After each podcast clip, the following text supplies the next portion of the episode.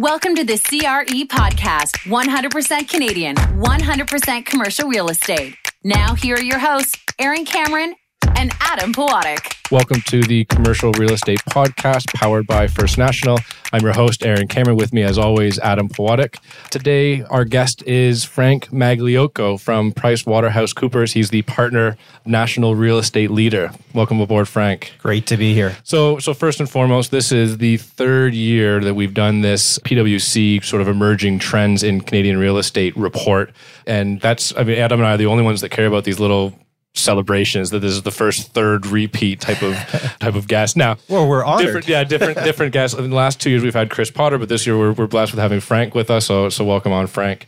So before we get into the report, and there's a lot of nitty gritty, and for our regular listeners, we're going to keep this pretty quick and fast because there's a lot of stuff to cover. We are going to reference page numbers in the report for the Canadian section. It's a much bigger report, actually. It does all of North America, but there's a Canadian section which is Chapter 2, I think. Chapter one, right at the front. There you go, Chapter one. Yeah. So just, I wouldn't recommend, or you can do what you want, but don't download it and follow along. I mean, you can if you want to. If you're at the gym, keep working out. Yeah, keep working out. Don't worry about it. But we will reference some of the pages. So if you have any interest, go look at more of the detail because there is a lot of data in here. We will be referencing the page number. So sorry, before we go there, Frank, you've been at PwC your entire life. Like, how did you? What's the story? Lifer. Yeah. So 30 years actually. This year. I was joking. I know. I know it doesn't look that way. It doesn't. But 30 years at PwC, and I probably spent the better part of 25 years in real estate. So it's I say it's running in my veins. Real estate. Sure. Doing what kind of things? Well, I guess my day job, and I'm an assurance partner, but I lead our real estate practice for Canada, and it covers off. We have our different lines of service, which are the assurance, the tax, the consulting, and deals, all focused in real estate. So in our team, we've got lawyers, we've got valuators, we have people that are technologists. That all are focused around real estate. And what really my responsibility is making sure that we bring all these great services to our clients and potential clients in terms of delivering a great experience. Sure. And where does this report kind of stack within all of that? So this report, this has been around. This is the 40th year, the one you have in front of you, the 40th year that we produced this report in partnership with ULI. And it's a global report. So there's the emerging trends in North America. There's one in Asia. There's a global one. There's a European one. So there's a whole host of different reports. This one here has been 40 years. The Canadian supplement now is, I believe, in its 12th year. And it really, for the previous years, we were always contributing to it. And we just found that, Canada, as the real estate assets were becoming more and more institutionalized, and the global pension funds were really, reaching all over the world, it made so much more sense that we have a separate chapter on Canada because it's a great destination. We see a lot of investment in Canada.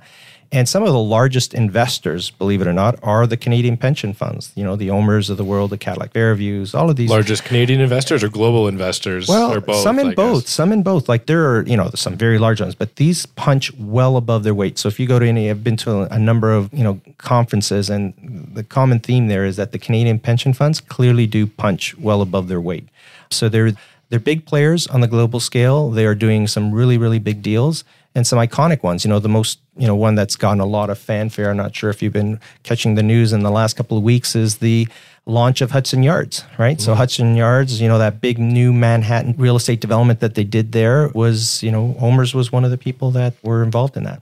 And the build to value, I think, was in the multiple $1 billion range, was it not? It was like 10 towers. I won't quote a number because somebody else. You're not familiar. Wrong, just Google Hudson Yards and you'll see the scale of this giant development above a train track or a train yard in Manhattan. Yeah. Those engineers earn their paycheck. Wow. Absolutely. Yeah. They're actually doing the same thing in a number of cities. I think people are realizing that's a great way to unleash value in urban centers because there's not a lot of remaining parking lots. Well, we have our own little example right here down the road. Right? Yeah. At CIBC Square. Right. And the potential for a park there. I mean, we're not doing the same thing as building billions of dollars worth of real estate, but nevertheless, it's unleashing, valuable access to land. Absolutely. So maybe we start about PwC and just, it's not a Canadian company, it's a North American or I guess a global company. And how does the Canadian chapter fit in or the Canadian arm fit into the global entity? So first of all, PwC is a Canadian partnership, but we're part of a global network. We're headquartered. So the chair is in New York City, both New York City and London. But here in Canada, our head office is here in Toronto. You know, we're about 7,000 employees here in Canada. Globally, we're at 250,000, if I'm not mistaken, employees globally. So a big organization that covers all aspects, you know, different industry groups and things like that. I think people, when they hear PwC, they think accounting, but it's not. So why don't you dispel that a little bit? Yeah, it's more than accounting for sure. I think that's where it got its roots. Clearly, we don't forget about that, you know, the audit and the accountant. But I think right now we're a professional service firm, you know, that's very broad, that brings all sorts of values. Like I said, we have tax people, we have technology people, you know, we're helping, what our mission is really to help people solve, you know, their complex issues, you know, whether it's a cybersecurity issue that they have, you know, whether it's, you know, a digital transformation that they're going through their organization. You know, we have the various competencies throughout the organization that are able to help deliver value to companies. My first job post-university was in an online casino, and the numbers there and the payouts were all verified by PwC, the notion being they would added surety to the gamblers that a reputable name was behind it. So it was big value to us to have that logo on the servers. You know, today when I tell people I'm with PwC, the first thing that comes out of their mouth is, oh, you're an auditor, right? That's the first thing that comes out. And again, that's our roots, and we don't forget about our roots, but we're much more than that this stage. And then how big is the real estate arm in comparison to some of the other products? So the real estate arm of PwC, or we'll call it the real estate practice, is fairly significant. It represents about 10% of the Canadian firm revenues. So that's a pretty sizable one. You know, I think we've got numbers out there that have been public, so I won't be talking out of school, but the Canadian firm revenues are north of $1 billion. Mm-hmm. So the real estate practice itself is quite substantial, and that covers both the public side, so, you know, the REITs that you see and the pension funds, but it also covers a lot of the privates. And in the private space, it's predominantly the home builders, condo builders, you know, land developers, asset managers. That is a big part of the private space in real estate. And, you know, one of the space that's getting a lot of attention and noise these days with what's happening in Canada. Before we jump into this, my brain went, let's talk about the numbers and all the details, but I guess we should probably talk about where this information came from in the first place and the methodology before we start talking about what it says. Awesome. Yeah. So what we do is we actually have face-to-face interviews with senior executives right across Canada and in the US. And I think last year in the 2019 report, we had 750 face-to-face interviews and over 1,600 online questionnaires that were completed. And they're all targeted at the C-suite of real estate companies, both the publics, privates. So when you think about it, when we go out and talk to these individuals, these are the people that are making the trends. You know, these are the largest real estate companies in Canada and in North America, for that matter, because of the US piece. And so if these real estate executives can't figure out what's going to happen next year, then I'm not sure who will, because they're the ones that are creating the trends. So that's how it goes. And we're actually starting our 2020 right now. We're in the planning process right now. So we're kind of gearing up for all the interviews that we need to do.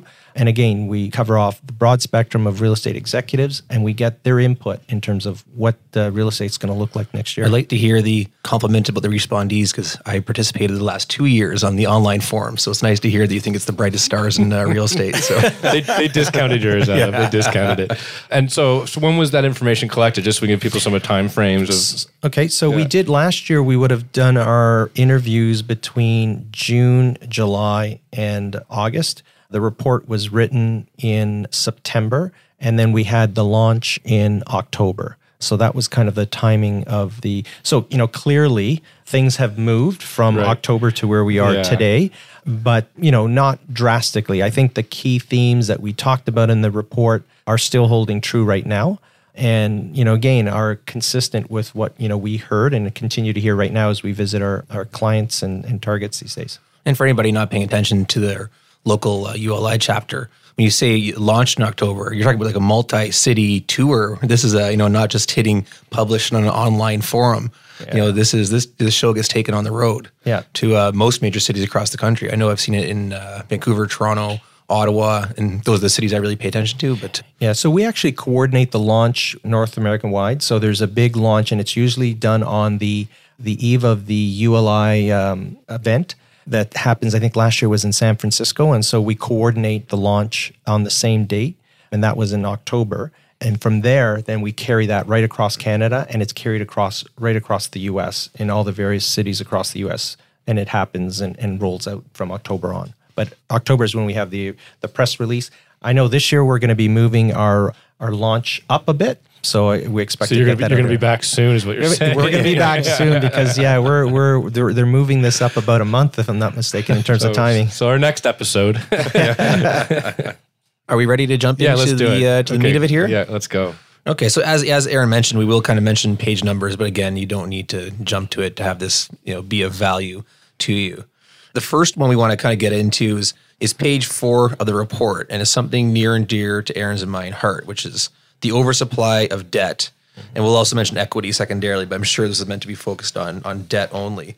Interestingly, the last couple of years, if you spoke to anybody in real estate, of course, they tell you that there's ample supply of debt straight across the board here. When you're looking at the numbers, the availability from 2018 to 2019 has jumped up straight across the board for acquisitions, for refinancing, for development, and then, of course, the equity as well. The equity number is just massive. Yeah. I mean, if you do year over year, last year, 17% responded oversupply. This year, it's basically 70% responded oversupply. So, I mean, we're gleaning information out of this. Like, what would you be taking this and then, using it to help kind of guide some of your clientele? I think, first of all, this was a function of, when people looked around and saying, where do I got to put money? The capital markets, were not great. And people were saying, well, where are we going to put this money in it? And it just found that it was being dammed up in a lot of these funds. And a lot of it was being directed at real estate as an alternative class to invest in. And, everywhere we went and every person we talked to, they said there is no shortage of debt or equity capital. We have no problem raising it. We have no problem tapping into it. The problem was deploying it. That was the big issue. And how do we do that? Because there was so much capital, pricing on a lot of the real estate assets were going through the roof. And so that was the biggest challenge that most, private investors, public investors had in terms of saying, where am I going to invest?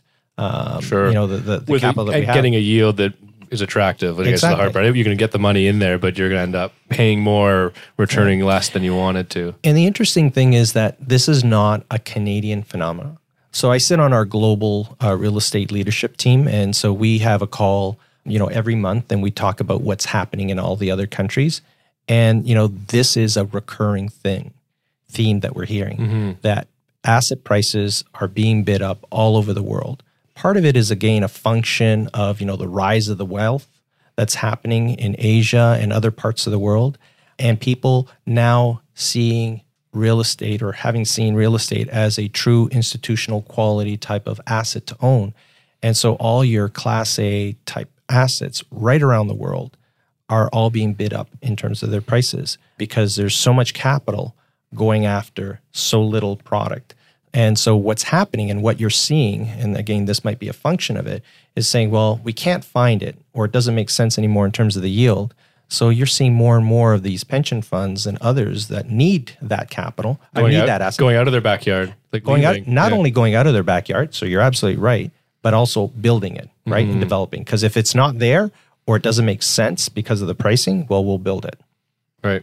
Let's jump around a little bit because I guess one of the next topics that were covered, and I'll have to find the page, I'm sorry, but was diversification, right? You're seeing a lot more year over year, respondents saying, okay, yeah, no, now I'm finally thinking I got to get out of my core asset class and start looking at alternatives just to diversify, to protect against and some disruptors that are coming. And that may be the next topic, but do you want to talk about what you're kind of seeing out of that? Yeah. So when we met with the executives and we talked about, where they're investing, I think that kind of reinvest, that redeploying of capital was, effectively saying, we got to start to color portfolios, take down the ones that maybe aren't as good, take that capital and redeploy it in our better assets. Because I think that was a function of, the uncertainty dial that was being turned up in the real estate industry. So as that uncertainty dial was turning up, they're saying, okay, you know what? I want to make sure I have the best assets. So what are they doing? They're redeploying their capital. They're taking out some of their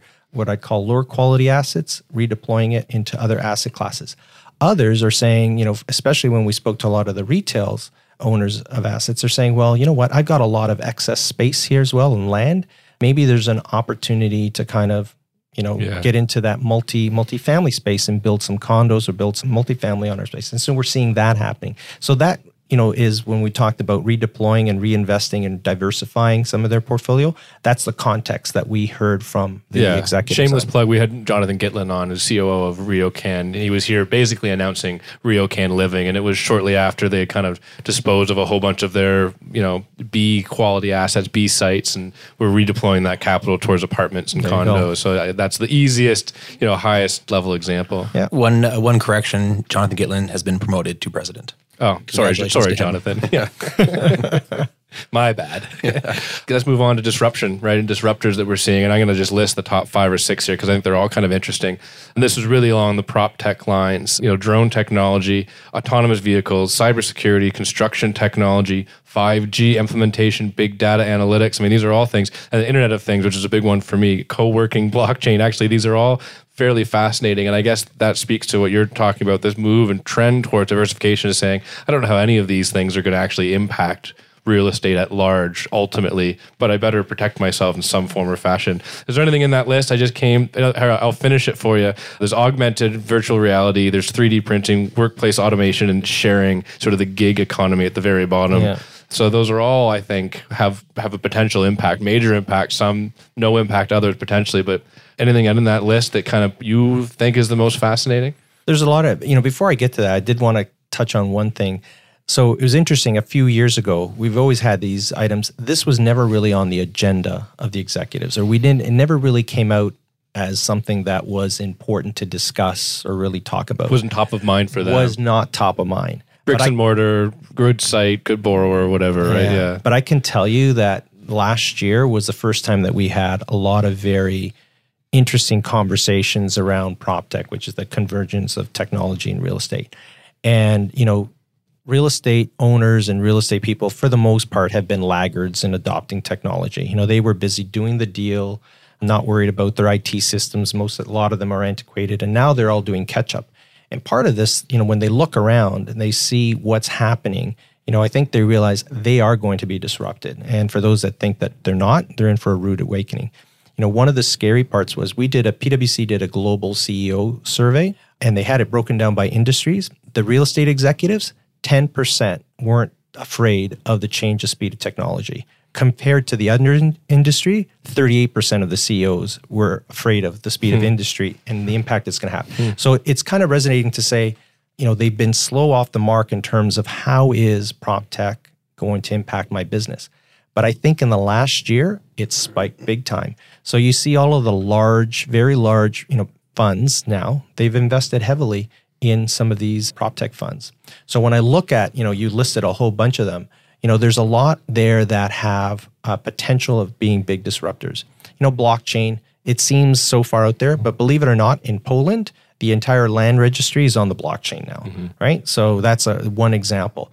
I think that, you know, in our report, it came out when we asked the individuals, you know, they said drone technology is going to have the biggest impact. You know, personally, I still haven't seen that, but you know, from a lot of the people that we spoke to, they figured drone technology is going to have in terms of, you know, on the construction site, in terms of, you know, last mile delivery. So as they build out buildings and how they're going to have docking stations put in place for them and all that.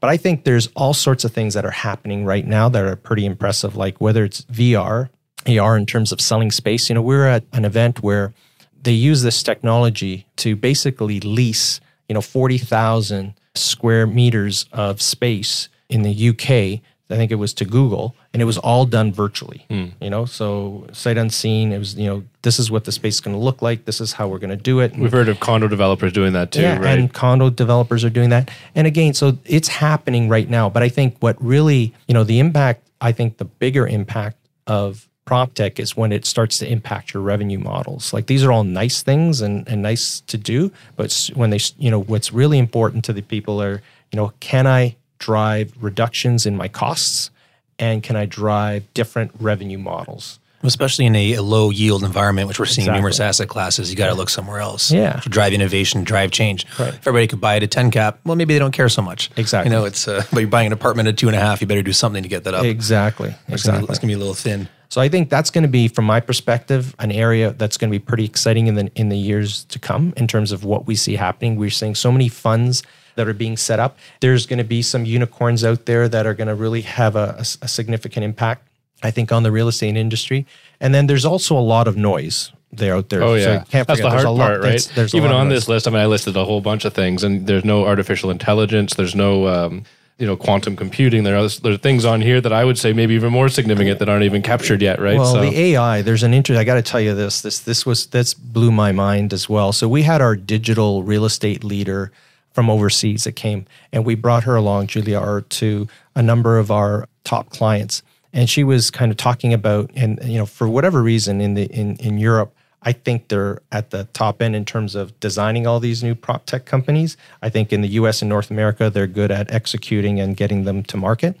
But anyways, she was talking through a bunch of things. And one of the things that kind of blew me away was about artificial intelligence and how they're using it to design the most efficient, effective buildings on a plot of land. And they use AI, and basically they have a plot of land. From that, they put in all the different zoning requirements, the light that travels over the area, the noise, put all these factors in, and from out of that comes what is the best configuration of the buildings for the best use of this site.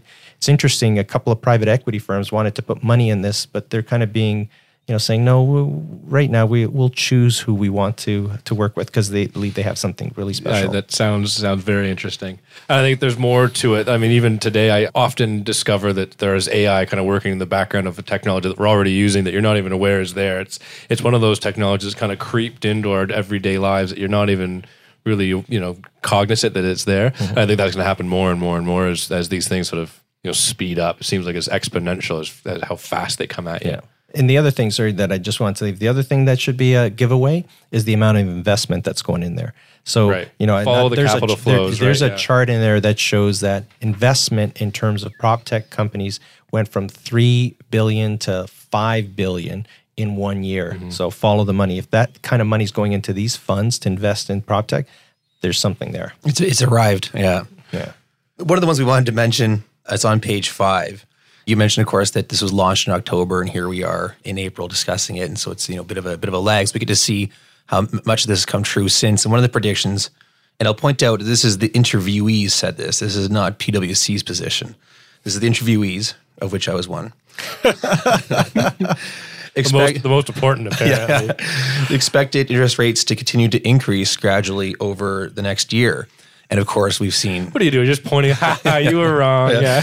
Oh, but it is funny to see it because it is... I mean, bond yields are difficult to predict at the best of times, so I will forgive the interviewees for this one. Yeah, no, and it's true. And it's funny because I was thinking as you were speaking that this is as close as you can get to kind of the crystal ball. I mean, you'd mentioned an individual who references this as the best report. I don't know if you can say that on air, but... It is amazing because of the number of people you have. Despite Adam's participation, the quality of the people participating and giving, and to have a sense of what these great minds in the industry are thinking, it is as close as you can get to where is our industry going. Otherwise, you're just throwing darts at a wall or reading the tea leaves or whatever, whatever metaphor you want to use, right? Yeah. And so... I'm joking with Adam, but fair. They can't always be right? So, well, we've been trying to predict the interest rates forever. Never got that right. And you know what? Tomorrow they could be up 100 basis points, right? Maybe you are right in the grand scheme of things. But today, seeing our office in the middle of April, they're back down to kind of historical lows, fortunately and unfortunately, depending on which side of the ledger you're on. Yeah. On page 10, we've got a two-part chart here. It's prospects for commercial and multifamily subsectors. So there's a whole bunch of asset classes listed, not just the big four, really gets into minutia, urban high street retail, single family rental, luxury hotels, really gets down. But something that jumped out to me, this is both for investment prospects and development prospects. The number one pick for both is fulfillment. That's the best place to buy on a stabilized basis and the best place to build right now. And interestingly, the bottom one of this 15 asset class list for both, the least bright outlook is power centers. So I don't think either of those are truly surprising, but it is an indication that the market is very clear on both the top and bottom picks. You can tie that back into drone technologies, which is that last mile and the fulfillment centers and the need for that type of space, and then how that combats almost directly with the power centers and the need for that space. Or basically, you can just tie that back to say that the success of the warehousing and fulfillment is on the back of retail, because that's really what it is. Like that whole, you know, the last couple of years and what we've seen and why the industrial segment and the warehousing segment has been so strong is basically because of the rise of e-commerce. So if you take a look at what's happened to e-commerce in Canada and the growth in e-commerce in Canada, that's a direct impact on why this asset class has been so strong. And it shouldn't be a surprise. And I think, you know, it was funny, one of the interviewees, when I was talking to them, said, really, this is the new retail sector for them, you know, because it basically is integrated, and that's why it's so successful. And if you take a look at that asset class, it's the one asset class, which I'm sure you're well familiar.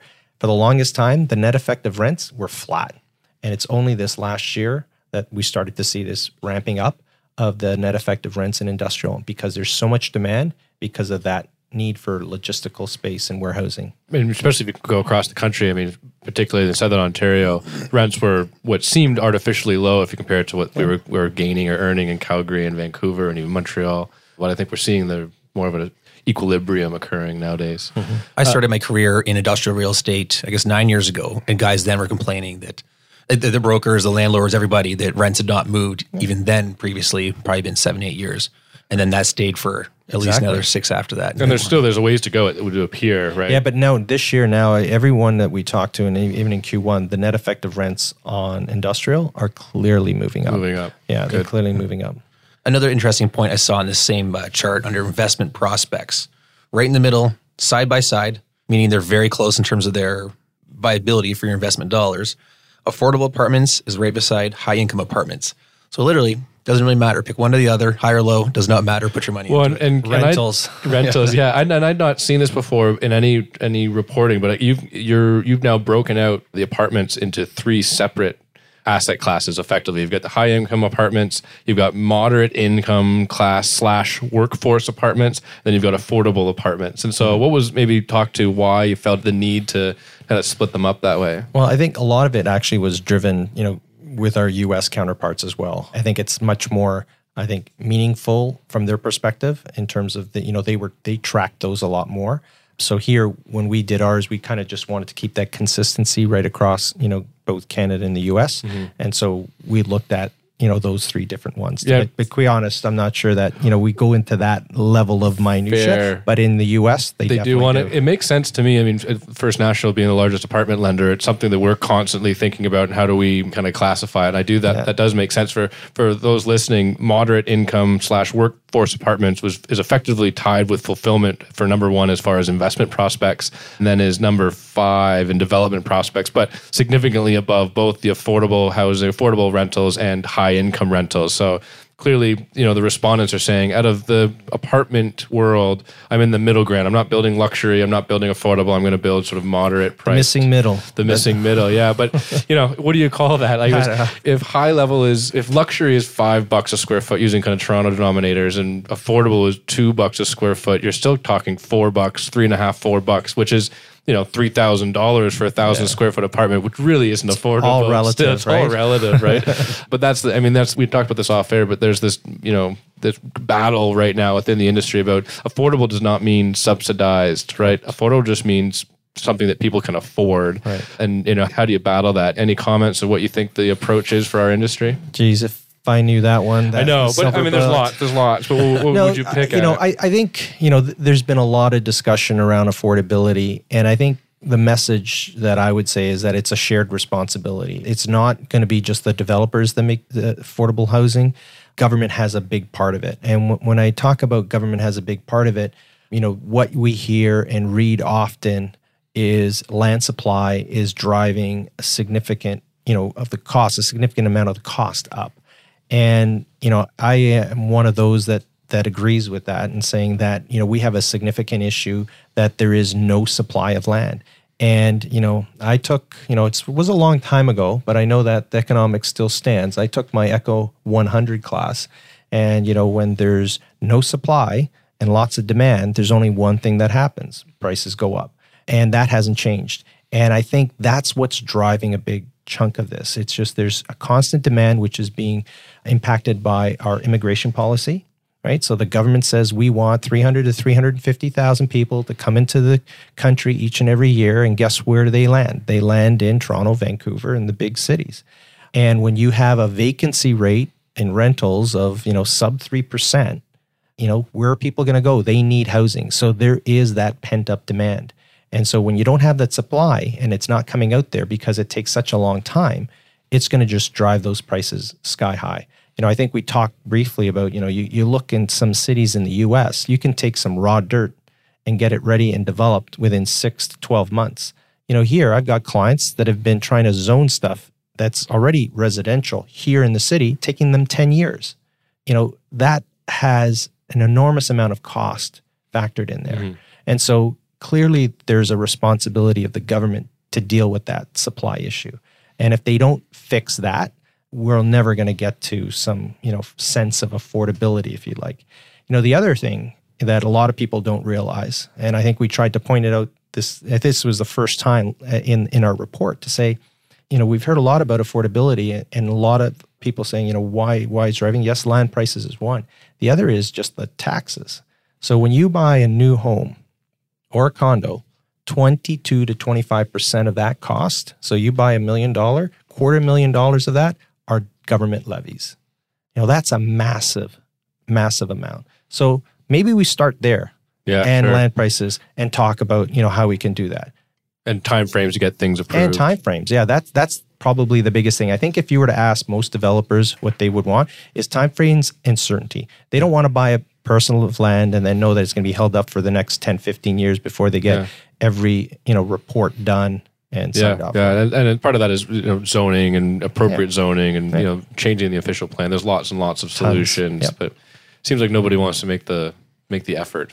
Whatever reason. Let's talk about it though. Yeah, they love talking about it. Let's get reports on those reports and see what they say. That's part of the problem, right? Yeah. It's just never ending.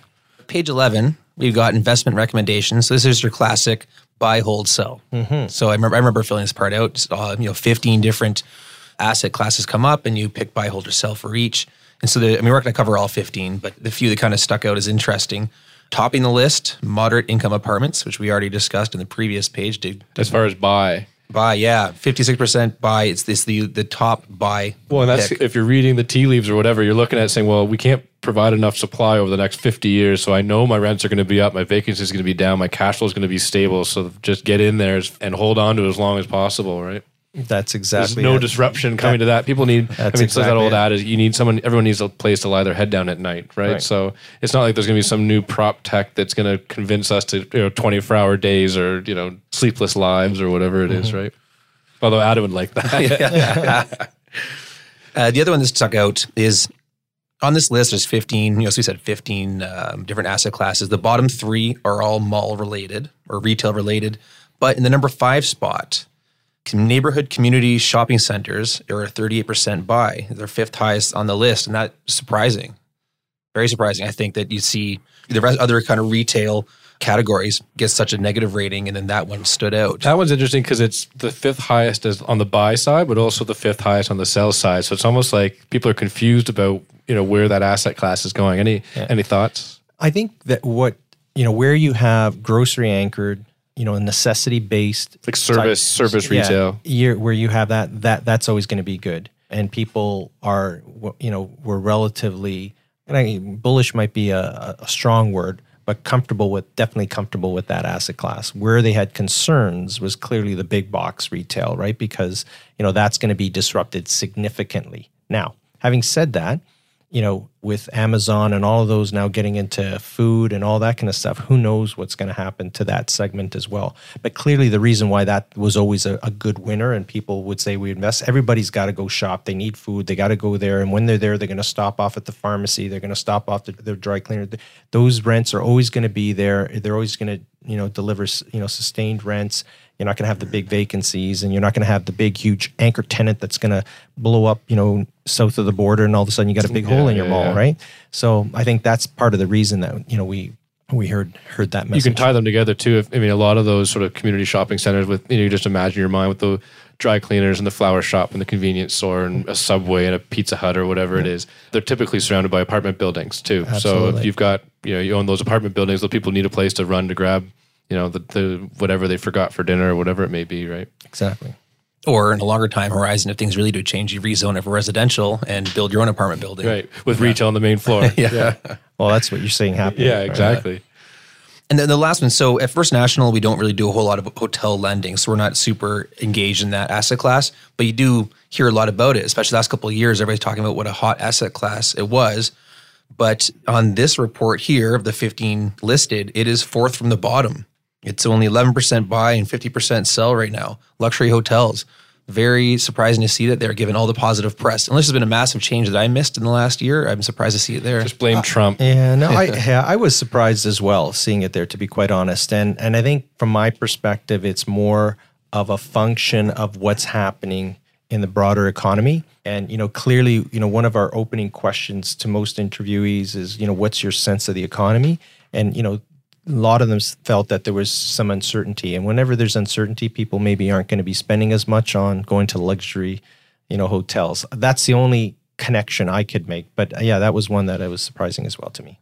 On page 12, there's a pretty good chart about single family residential. You know, not that Erin and I focus a whole lot on that in our day-to-day endeavors here at First National, but it is interesting. If you look back, you know, 10 years, what's being delivered versus now in terms of condo versus single-family residentials. Do you want to comment on that, and what do you think about that? Well, I think the biggest thing that struck me, and I guess it shouldn't be a big surprise, is just how it's all flipped. You know, if you take a look at the number of units that were delivered in the rental space in 2017 across Canada, we had about 16,500. You fast forward to 2017, and you have just over 49,000 units. So a significant shift. And you look at number of actual homes that are built, single-family homes, 55,000 in 2007, and you have about 55,000 in 2017. No movement there. And therefore, then the biggest change was clearly on the condo side, where you see a big, big flip there as well. You know, we had 84,000 or so in 2007, and we've got, you know, close to 115,000 in 2017. So what's really interesting here is what's being delivered to the market. And again, that's a function of really a big part of it, of all the, you know, like here in Ontario, at least, the places to grow, the urbanization, you know, the intensification of the urban centers, that's really changing really the housing stock that's being delivered to the market. That's one thing that kind of stuck out for me in terms of seeing that big shift. When you're in your discussions, those sort of monthly meetings on the global side, does that topic come up, and what are they seeing, or what are you hearing that's happening around the world with respect to that kind of that similar trend? I suspect it's the same in lots of places. Absolutely, and it's interesting. On our global leadership meeting, the discussion of affordability is topical. It is, you know, we talk about it all the time. It's issues that are faced in all of the countries all around the world, and it's something that, you know, clearly it should be no surprise. And it's really a demographic issue. You know, you look back and you take a look at, you know, the megatrends, and you really think about those megatrends, and they really are starting to have and see that filtered, that impact that they're having. And one of the big megatrends is that whole urbanization that's happening.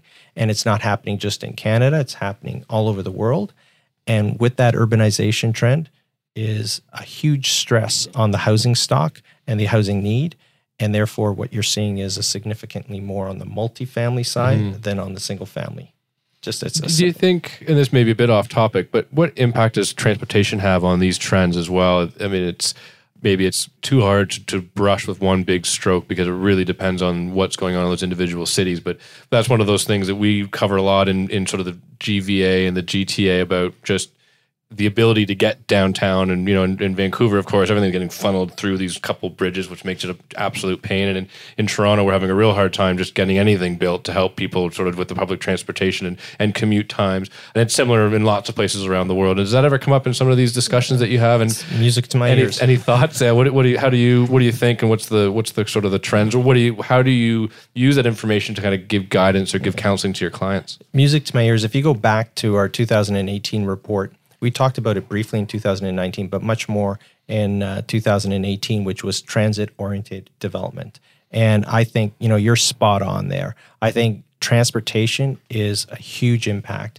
and it's what's driving or should drive good development. And, you know, unfortunately, as you know, we here, at least in the GTA and even in Vancouver and Montreal and the big markets, I think we've kind of neglected that part of the equation, and it's had an impact. I think there's a huge opportunity to really develop good, you know, both office and family homes, like multifamily and condos, all along these transit nodes. And it's a huge issue, actually. When I say huge issue, is a big trend in the US as well, that transit-oriented development, and saying, you know, where if you create a good transit infrastructure with good hubs, it creates good real estate, right? Because people got to move from A to B, and then you've got great opportunities to develop good real estate between point A to B if you've got good infrastructure. But it's almost a build it and they will come, not the other way around, which is the challenge, right? But that's what we got to do. And like, you know, I'm not sure if you've ever gone down, well, I'm sure you have, but if you go to in the East End and you look along, you know, even the Danforth there, and you've got all those lines there. Mm-hmm. And what do we have there? All low-rise stuff. Yeah, restricted heights because of the... don't get me started on NIMBYism. It's a whole other episode. It's crazy, right? But yeah. This is anecdotal, but you know, I found it I always kind of giggle to myself driving east towards sort of Kingston when you get, you know, just past Oshawa, I believe, and there's this huge infrastructure project where they're building the 412 that connects to the 407, and it's this massive highway, which feels like it's in the middle of nowhere. I don't remember any discussions going on in any levels of government about the billions of dollars it costs to build that, yet we can't build 3 subway stops in Scarborough because of the number of people that are just up in arms about it. And I keep thinking to myself, like, does that... There seems to be a disconnect, and you know, it's so easy to get up highways built. It's like, of course you'd build more highways. Why wouldn't you build more highways? But oh no, you don't need anything underground. Don't build another subway. Like it seems weird to me. The future's not long distance commuting. Well, I don't know. And I guess I don't know. Anyway, I always giggle. Like, look at the amount of money they're spending on these things that, for whatever reason, doesn't seem to be the appropriate use of the cash. Okay, for the next one is page 15, but I'm going to ask Erin not to jump ahead. Okay. So this particular section, this is survey respondents' views of their local markets. So this is what Winnipeggers think of Winnipeg. It's not based on data or sales volume or anything like that. It's just how do the local people view their own market. What do you think the top 4 cities were? The top 4 cities most enthusiastic about their own city. And when you get them right, you're asking me? Yeah. Oh, yeah, so that's why I don't look ahead. I have no idea. Montreal's got to be up there. There's one, yeah. I'm guessing Toronto, Vancouver. Yep. And the 4th? You said Winnipeg, so is it Winnipeg? It's not Winnipeg. Saskatoon? No, I won't leave you hanging. It's Ottawa. That makes sense. Ottawa's had a couple of good years in a row. They're doing well. They're doing well up there. Yeah. Building the right infrastructure, right? Yeah. And focused on transportation, if I understand correctly. Although not getting it built. Is that right? Yeah. But pretty good, though. 3 to 4 you got very quickly. So that was good to see. So the 3 biggest cities in the country. Wasn't that hard.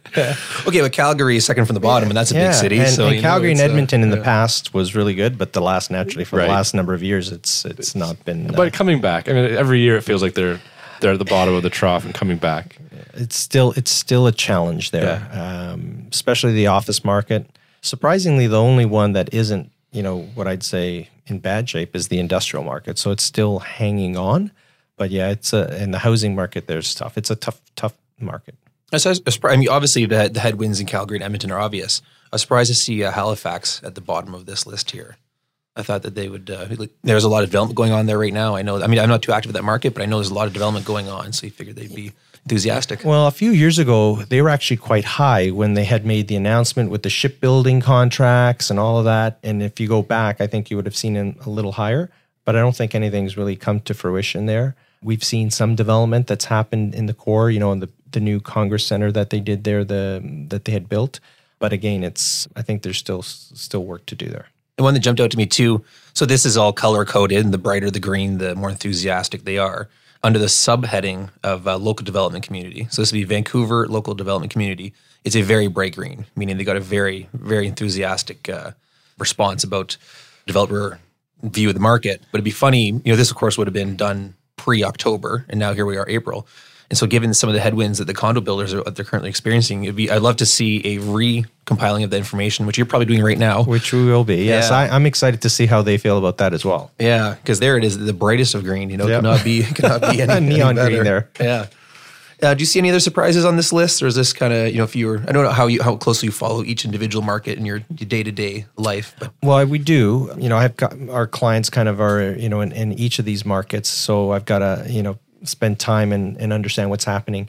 I think that I'm anticipating that when we do the next round, that it may not be as green in the areas. I think there's more people are a little more, definitely a little more uncertain.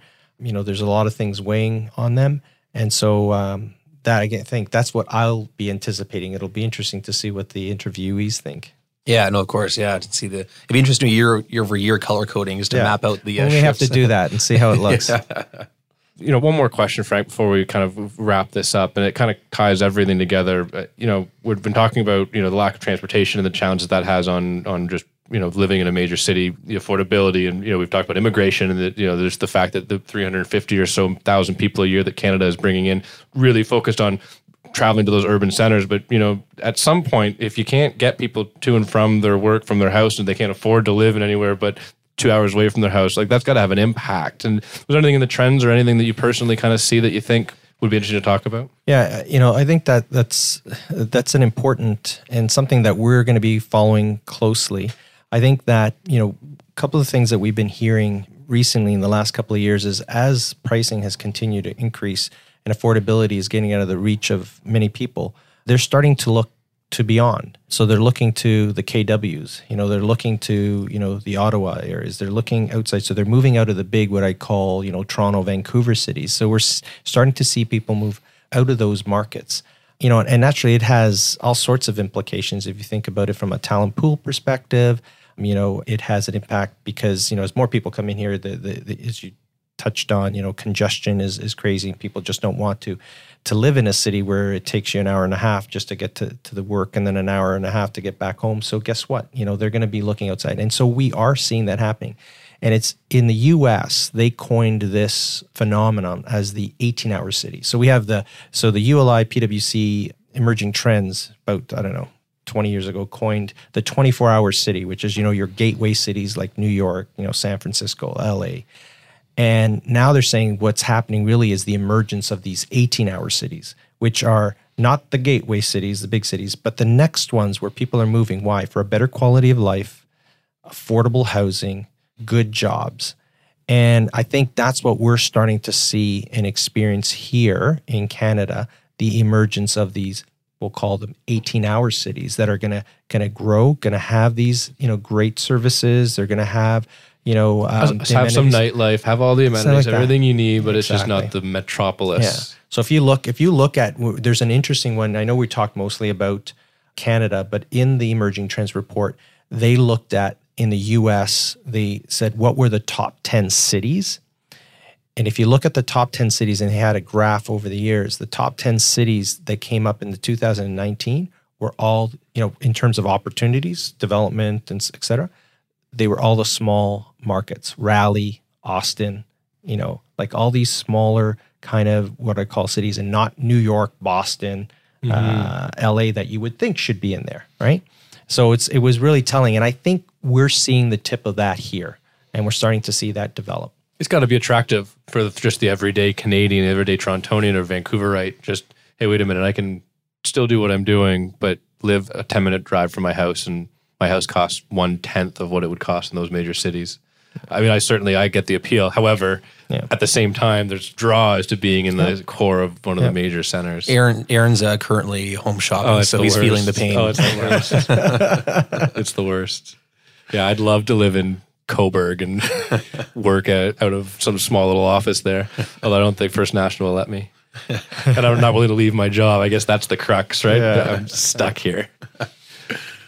So, Frank, you know, we have this kind of final sort of question we ask at the end of every episode. And so, because of your scope, I'm really kind of interested what your answer is going to be. The ask is that you have infinite capital. You can do whatever you want. And so if you had the opportunity to invest in one asset class in one city, what would it be? One asset class, one city in Canada has to be Toronto. Not because I'm here, only because when markets go down, this is the one that's going to be impacted less. And when markets go up, this is the one that's going to really grow. So it's going to be Toronto for me. And an office, I think. That's where I put my money. Now, I'd still carve a little bit of money aside and put it in land, because land here is going nowhere but up. Mm-hmm. Great. Great answer. I like that answer. We'll start shopping for an office tower. Yeah. I just happen to have $1 billion. Let's go. Yeah. Okay. Thanks a lot for coming on the show, Frank. We really appreciate it. It's great information, great insight.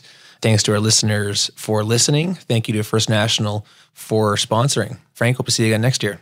I'd gladly come here. Or not even next year, in like the next couple of months when the next one comes up. Okay, great. Absolutely. Thanks, Frank. Appreciate it. Thank you for listening to the CRE podcast. The information from this broadcast is not to be relied upon as financial investing, professional accounting, or legal advice. First National Financial LP holds Financial Services Commission of Ontario license number 10514 and 11252.